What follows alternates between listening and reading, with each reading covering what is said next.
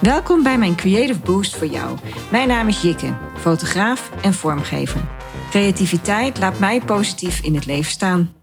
Ik maak deze podcast voor jou, zodat ik je kan inspireren en uitdagen. Welkom bij mijn Creative Boost podcast. Wat ontzettend leuk dat je luistert. Ja, en ik ben dan degene die jou wil gaan inspireren door middel van gesprekken met creatieve geesten. Dus is het ook goed om mezelf even voor te stellen. Mijn naam is Jikke Geubel van Tongeren. Geubel heb ik geleend van mijn man en van Tongeren is mijn meisjesnaam. Oorspronkelijk kom ik uit Dieren. Dat is een dorp in de gemeente Reden waar ik nog steeds woon, maar dan in een ander dorp, De Steeg. En Dieren is misschien bekend vanwege de gezellen of vanwege de stoomtrein die er doorheen gaat. Het ligt aan de voet van de postbank, net als de steeg, en de IJssel stroomt er doorheen.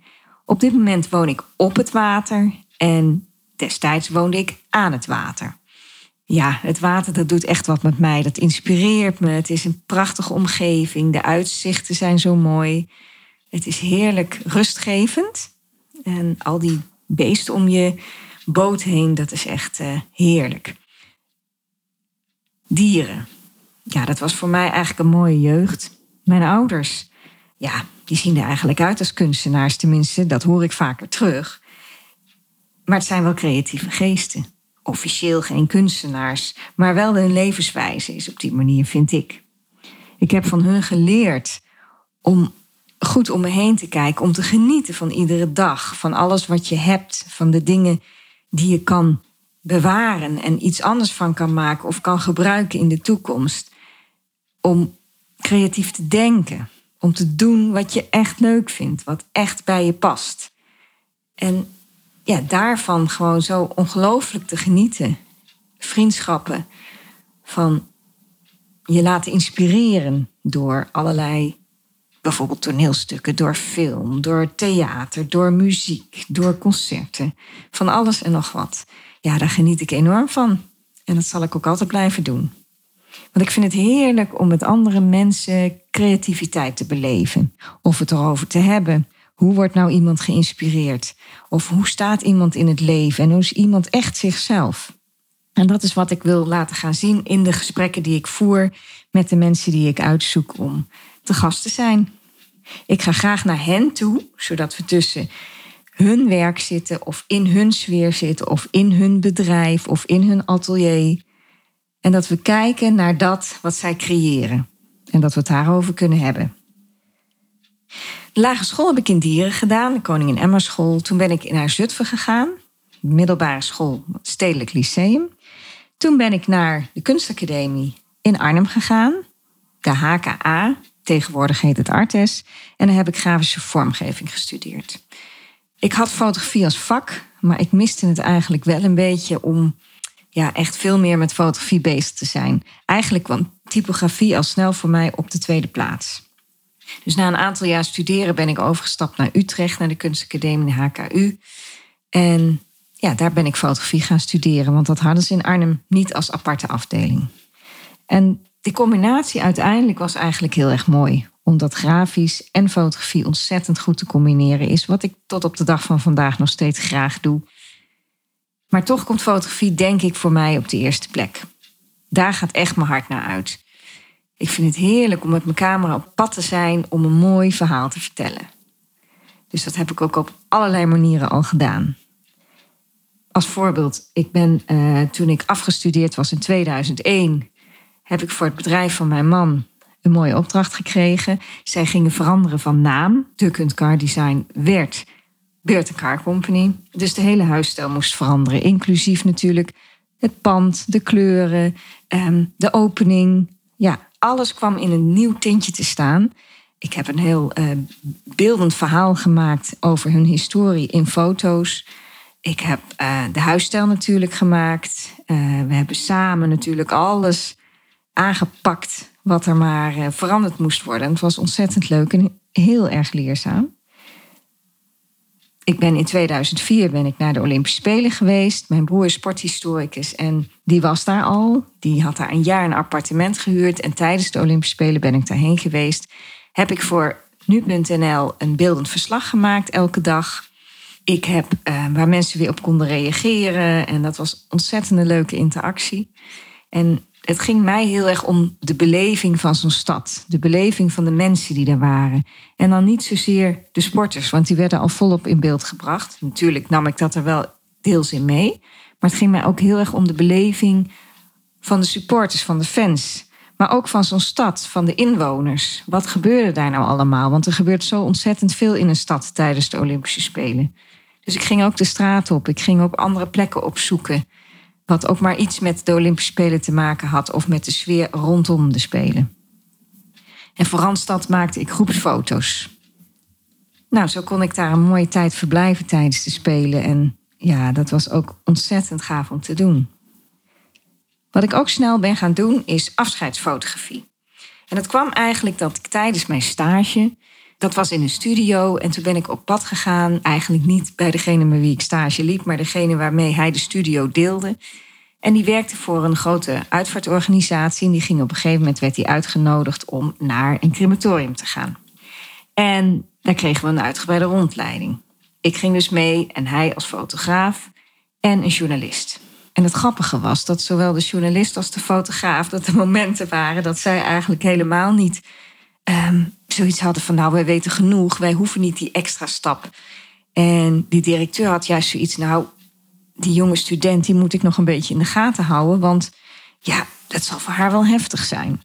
Maar het grappige was dat ik juist die extra stap zette en zoiets had van, nee, maar dat wil ik ook weten. Oh nee, dat wil ik ook zien. En dat verbaasde hem, maar het verbaasde mezelf misschien ook wel. Maar ik liep daar weg en ik dacht, ik moet hier iets mee. Wat weet ik nog niet precies. Toen heb ik in 2001 tijdens mijn eindexamen heb ik een reis gemaakt van San Francisco naar New York met twee vriendinnen. De eerste helft ging ik met ene vriendin, Kim. En vanaf de tweede helft vanuit Dallas ging ik met een andere vriendin verder, Femke. En de laatste anderhalve week hebben mijn ouders ook meegereisd. En het was een prachtige reis, omdat ik had van tevoren een route uitgestippeld van ja, welke plekken kan ik nou beroemde overleden Amerikanen eigenlijk weer terugvinden? Hoe worden zij als het ware nog in leven gehouden door mensen om hen heen, dus door familie, maar ook door fans? En, en in wat formaten is dat dan? Nou, ik kwam ook wat ik al hoopte op hele verschillende plekken. En ja, ook bijvoorbeeld Elvis Presley en de presidenten, ja, die staan op een hoog voetstuk. En dat wordt in alles uitgemeten, zeg maar. Het is, ja, bij die Unknown Soldiers staan mensen nog steeds. Er komen hele groepen mensen, ook, ook studenten, ook, ook leerlingen, met de hand op de borst. Staan ze daar in volle glorie te zingen. Dat is echt nog hun geschiedenis. Dat hoort er echt bij, hun trots. Elvis Presley, ja, dat is natuurlijk geweldig voor fotografie. Zijn huis, Ehm, zijn auto's, zijn vliegtuig, alles stond er. Ja, fantastisch. Heel kleurrijk. En, maar ik kwam ook bij graven waar bijna niemand kwam. Bijvoorbeeld bij Chet Baker. Nou ja, toch een bekende, bekende muzikant in de jazzwereld. En ja, natuurlijk een link met Nederland. Hij is overleden in Amsterdam. En ik ging daarheen en ik, ja, op die enorme begraafplaatsen daar vroeg ik van waar ligt hij dan? Dus ik daarheen en ik dacht, uh, oh, uh, dus zus en zus en zo. Dus ik kreeg hem een route. Er stond iemand bij. En dat bleek dus iemand te zijn die ook op die begraafplaats werkte. En die hoorde dat ik daar naar vroeg. Dus die was daarheen gegaan. Dus ik kwam op een gegeven moment aan bij het graf. Ja, ik moest natuurlijk nog wat meer zoeken. Hij wist precies hoe of wat. Ze hadden al gezegd van, goh, je bent de tweede al deze maand. Is er soms iets bijzonders aan de hand? En ik dacht, ja, de tweede deze maand? Waarom komen er niet veel meer mensen eigenlijk? Dus ik ging daarheen en ik kom bij dat graf. En dat is eigenlijk, je moet je voorstellen, een groot grasveld waar allemaal stenen in liggen. Dus een beetje anders als in Nederland, want het is alleen een kleine steen waarop, ehm, ja, ter hoogte van het, hoofd eigenlijk, uh, waarop de namen staan en de data. En ik zag in die hele rij stenen zag ik één glimmende steen. En ik zag die man, die zat erbij, helemaal trots kijkend. Hij zei, vind mooi? Vind het mooi hoe ik het opgepoetst heb? Heb ik speciaal voor jou gedaan. En dat vond ik zo lief. Maar eigenlijk wilde ik het heel graag fotograferen zoals ik het aantrof. En dat was daar mislukt. Maar toch, het verhaal is mooi. En het was natuurlijk ontzettend goed bedoeld. Dus ik heb ook inderdaad een foto met een beetje grauwige stenen en één glimmende steen ertussen. En die reis heeft me ook nog weer extra gestimuleerd iets met het onderwerp de dood te doen. En toen ben ik eerst via via uitvaarten gaan fotograferen om ook te kijken of ik dat nou emotioneel aankon. En ja, ik kende geen fotograaf die dat op dat moment deed. Er zijn ontzettend veel afscheidsfotografen op dit moment. Maar ik denk toen ik begon. Ik heb nog nooit iemand ontmoet die het toen al deed. En ik zou die persoon heel graag ontmoeten, want dat zou ik heel erg leuk vinden. Of personen natuurlijk. Maar ik heb het een beetje zelf uitgevonden. En aan de hand van het boekje wat ik maakte voor mijn eindexamen, ben ik ook herinneringsboeken gaan maken. Dat is eigenlijk een uitvaartondernemer, Charles-Louis van Dijk. Dat is degene waar ik als eerste mee werkte. Uitreden van Iris en de Mol. En die zei, ja, ze heeft ook een boekje gemaakt, zei hij op een gegeven moment tegen nabestaanden. Misschien is dat wel iets om dan ook voor jullie te maken. Dus ik liet dat zien en dat vond ze inderdaad heel mooi. Voorop stond een beeld van John Lennon, de herdenkingsplek in New York. En zij vroeg aan mij van, hoe oh, zou die foto ook voor op het boek mogen van mijn man? Het herinneringsboek. En dat, ja, dat was natuurlijk prima. Ze zei, ja, want hij had wel echt wat met John Lennon, met de Beatles. Dus dat zou ik wel heel mooi vinden. Er staat op Imagine. Dus dat kwam helemaal mooi uit. En sindsdien maak ik ook herinneringsboeken. Want het bleek toen ik eigenlijk de eerste uitvaart fotografeerde dat het best goed ging. De eerste uitvaart, zeker ook voor me iemand die ik helemaal niet kende. Want dat is natuurlijk best wel lastig als je daar staat en je denkt: oh, als ik het maar goed doe. En um, ja, je doet het echt voor de nabestaanden. En die waren gewoon blij, maar ik fotografeerde toen nog met, met rolletjes. Dus niks digitaal. Ik kon helemaal niet kijken of het goed ging. Ja, uh, op hoop van zegen. En het ging gelukkig allemaal goed en ze waren tevreden. Dus daar ben ik heel blij mee. Het was wel een uitdaging. Het was iemand van mijn leeftijd. Ja, muziek die ik mooi vond. En toen dacht ik, nou ja, als ik dit doorsta, dan kan ik dit gewoon. En tot op de dag van vandaag doe ik dit nog steeds. Daarbij ben ik heel erg gek op portretfotografie. Maar ik heb bewust geen studio. Dus ik ga naar buiten met degene die ik fotografeer. En we spreken vaak af op een plek waar die persoon zich prettig voelt. In de natuur, daglicht. En dan gaan we een wandeling maken, zodat die persoon lekker ontspant. En ja, dan gaan we, gaan we erop uit. We gaan een beetje praten. En we komen plekjes tegen waarvan ik denk: hé, hey, daar kunnen we iets mee. En ik betrek ze er heel erg in van: ja, wat zou jij nou mooi vinden? Wat is jouw boodschap die je wil zeggen? En zo ontspannen ze. En zo komen we wel tot een mooi resultaat. En ik wil dat er altijd wat te kiezen is. Dus daarom hebben we natuurlijk een mooie variatie. Ik neem echt de tijd. Ja, dat vind ik gewoon nou eenmaal heerlijk. En ik ben graag in de natuur. Dan ben ik gek zelf persoonlijk op evenementen. Ik ga heel graag naar festivals of naar concerten, maar ook naar theater enzovoort. Dat fotografeer ik dan ook graag. Dus ik vind het leuk om een groot evenement te fotograferen, maar net zo leuk om een klein evenement, een privé-evenement, een leuk feest bijvoorbeeld vast te leggen. Ook maak ik vrijwerk. nog heb ik twee boeken gemaakt. Ik heb nog meer ideeën. Maar het eerste is Hallo, ik ben nog niet dood. En dat is een titel. Nou, dan denk je, oh, wat bedoel je hiermee? En dat is precies de bedoeling. Een vriendin van mij, Monique, zij kreeg borstkanker op een gegeven moment. Um, nou was haar uitslag dat zij eigenlijk aan de goede kant van de streep stond. Dus dat was positief. Monique die vroeg mij, terwijl ze helemaal niet graag op de foto gaat, of ik haar wilde fotograferen. Dat was eigenlijk de dag voor de laatste bestraling. Ze belde me op en ze zei: Ja, eh, je verwacht het niet van mij, maar ik zou het heel mooi vinden als je foto's zou willen maken. En ja, morgen is mijn laatste bestraling. Zou je dat misschien willen doen? En ik weet ook niet waarom. Ik vind het gewoon mooi om die foto's te hebben voor mijn eigen proces. Maar misschien kunnen we er ook wel wat mee. En ja, ik heb gewoon heel erg het gevoel dat dat, dat, dat mooi is om te doen. En toen zei ik, dat is goed. Maar één voorwaarde. Op het moment dat jij zegt, nou nee, dat wil ik niet. Dan doen we het ook niet meer. Maar dat is eigenlijk nooit gebeurd. Dus ik heb het hele proces mooi in beeld kunnen brengen. En ik ben niet overal bij geweest. We hebben allemaal mooie momenten uitgekozen. Of toch ja, bijzondere momenten, belangrijke momenten in het proces. En ik heb het zo mooi mogelijk proberen te fotograferen. We hebben daar uiteindelijk, want we wisten dus niet van tevoren wat we ermee gingen doen. Maar toen het jaar voorbij was en het met Monique weer aardig goed ging, zijn we gaan kijken naar die foto's en hebben we gekeken van goh, wat zullen we hiermee kunnen. En voor Monique was het de eerste keer dat ze die foto's zag. Dus er waren foto's bij waarvan ze dacht, oh mooi. Maar er waren ook foto's bij die voor haar heel confronterend waren. Dat ze dacht, ja, maar zo ziek zag ik er toch niet uit. Dus ze schrok eigenlijk van haar eigen beelden. Terwijl toen, op het moment dat ze in de spiegel keek, dacht ze van... Nou, gaat prima met mij. Hè? Ze was wel trots op hoe het met haar ging. En... Maar ja, toen schrok ze toch van, oh jeetje. Omdat je, ja, je kijkt toch anders in de spiegel. En waar komt nou die titel vandaan? Nou, op een gegeven moment kreeg ze heel veel bloemen. En ik bleef maar bloemen komen. En wat ze natuurlijk heerlijk vond. Want de hele kamer stond vol bloemen. De hele huis stond vol bloemen op een gegeven moment. Ze wist niet meer waar ze het moest laten. Dus ze stond met een emmer. En ze dacht, oh nou ja, uh, misschien kan ik hier mijn bloemen nog in kwijt. En toen had ze zoiets van, ik, hallo, ik ben nog niet dood. Zei ze hardop tegen zichzelf. Ze was alleen thuis en ineens dacht ze, hoe mooi ook, het is ook wel heftig. Dus daar komt de titel vandaan. In het boek kun je zien dat zij een rode lijn schrijft. Dus in korte tekstjes laat ze zien waar we in het proces van haar ziekte zitten. Maar ze heeft vooral allemaal mensen om haar heen benaderd om te vragen of zij hun gevoelens over iemand die dicht bij hun staat en ziek wordt op papier te zetten. Nou, daar zijn de prachtigste verhalen uitgekomen. En dat is zo mooi, want die mensen zeiden: ja, maar ik ben geen schrijver, dus ik weet niet hoe dat dan wordt. Maar het werden de mooiste teksten.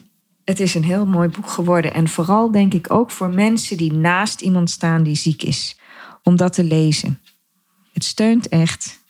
Het is een mooi kleurrijk boek geworden. Natuurlijk zijn een aantal beelden best wel confronterend. Maar ja, wat ik al zei, zo mooi mogelijk in beeld proberen te brengen. En ik denk dat het een boek is wat liefde uitstraalt. En je echt kan helpen, wetende niet de enige te zijn die het meemaakt. En dan heb ik vorig jaar een project gedaan, of dat is eigenlijk twee jaar geleden al begonnen. Dat heette Terug naar huis. En dat deed ik met Marion, Marion Wijzen. Zij is journalist, zij woont in Reden. En wij hadden al een keer zo'n project voor het cultuurbedrijf Rik in Dieren gemaakt. En dat was wat kleinschaliger. Wij wilden dit wat uitgebreider doen. Dus wij hebben dat opgepakt met z'n tweeën. En wat het idee was, uh, zij begeleidt uh, schrijfgroepen. En uh, nu zocht ze een schrijfgroep die het leuk zou vinden om ouderen te interviewen. Mensen boven de 70. Over hun leven. En de groep schrijvers, die ook interviewers werden, die gingen mooie korte levensverhalen schrijven naar aanleiding van bepaalde onderwerpen die Marion meegaf, bepaalde interviewtechnieken. En dat werden korte verhalen die ze dan weer gingen bespreken in de lessen. En daar kregen ze dan weer tips om dat net weer wat mooier te maken allemaal. Nog beter te leren schrijven. En die verhalen, de mooiste verhalen, hebben we opgenomen in een boek. We hebben een tentoonstelling gemaakt, net zoals bij Hallo, ik ben nog niet dood. Het proces van en een tentoonstelling en een boek maken. En vanzelfsprekend krijg je daar dan ook een presentatie bij. Ja, dat was mooi, want we kregen zoveel terug ook van familieleden. Want naast die verhalen ben ik ook nog met hen, toen de verhalen eigenlijk bestonden, zijn we allemaal een uitje gaan maken terug naar een vroeger thuis. En dat kon van alles zijn. Het kon natuurlijk een ouderlijk huis zijn, maar het kon ook de middelbare school zijn of een plek waar ze heel graag kwamen, wat iets met hun deed. Zo ben ik bij de graafschap geweest. We zijn in Den Haag geweest, bij een middelbare school, in de kerk waar de VPRO opgericht is. Ik ben in het Afrika Museum geweest, bij een ouderlijk huis, bij ja, van alles en nog wat. Bij het water. Iemand die speciaal daar echt iets mee heeft. Het was echt heel mooi. Dus dan ging ik met de schrijver en de ouderen gingen we op pad. En dan gingen we naar die bijzondere plekken toe. En zo kregen we ook heel veel beeldmateriaal die we bij de teksten konden gebruiken. We gingen nog een keer koemelken bijvoorbeeld. Nou ja, ik niet. Ik legde dat vast. Maar degene waar het om ging, die ging koemelken. Alleen durfde ze niet zo goed op het krukje te gaan zitten. Toen hebben we haar dochter bij de koe neergezet en zij is gaan melken. Maar haar moeder kon het natuurlijk niet laten toch instructies te geven. Dus uh, toen gingen ze toch met z'n twee aan de slag en we hebben zoveel lol gehad. Het was echt heerlijk. En hoe mooi is het dat de kinderen en de kleinkinderen later reageren van... nou, ik heb dit, er staan dingen tussen die ik nog nooit geweten heb. En ik leer mijn oma nu echt beter kennen. Of mijn moeder vanuit de schrijvers ook. Goh, wat hebben we leuk contact gekregen. Wij blijven echt contact houden. Ja, dat soort dingen. Dat vind ik echt wel bijzonder. En het is ook voor totaal onbekenden is het leuk om die verhalen te lezen, omdat het echt een tijdsbeeld weergeeft. Het laat echt zien hoe mensen vroeger geleefd hebben en ja, de gedachten die ze hadden als kind. Bijvoorbeeld dat het stout was om in het oranje te trouwen. En nog een verhaal natuurlijk over de Tweede Wereldoorlog, hè, die ook verweven is in vele levens. Het ging over, ja, hoe werd je nou geboren? En wat gebeurde er vroeger? Wat, wat maakte je mee? Uh, het is van alles en nog wat. Hoe leerde je vriendje kennen? Uh, met oude foto's hebben we ook toegevoegd. Ja, het is ontzettend leuk boek om te lezen. En zeker denk ik voor generatiegenoten, maar ook voor jongeren om te zien. Er staan bijvoorbeeld woorden in die ik helemaal niet kende, die vroeger wel gebruikt werden. Ja, ik hou dus van sfeerfotografie, even alles samengevat. Persoonlijkheid neerleggen in de sfeer, de sfeer die er is op een evenement, maar ook tijdens een afscheid.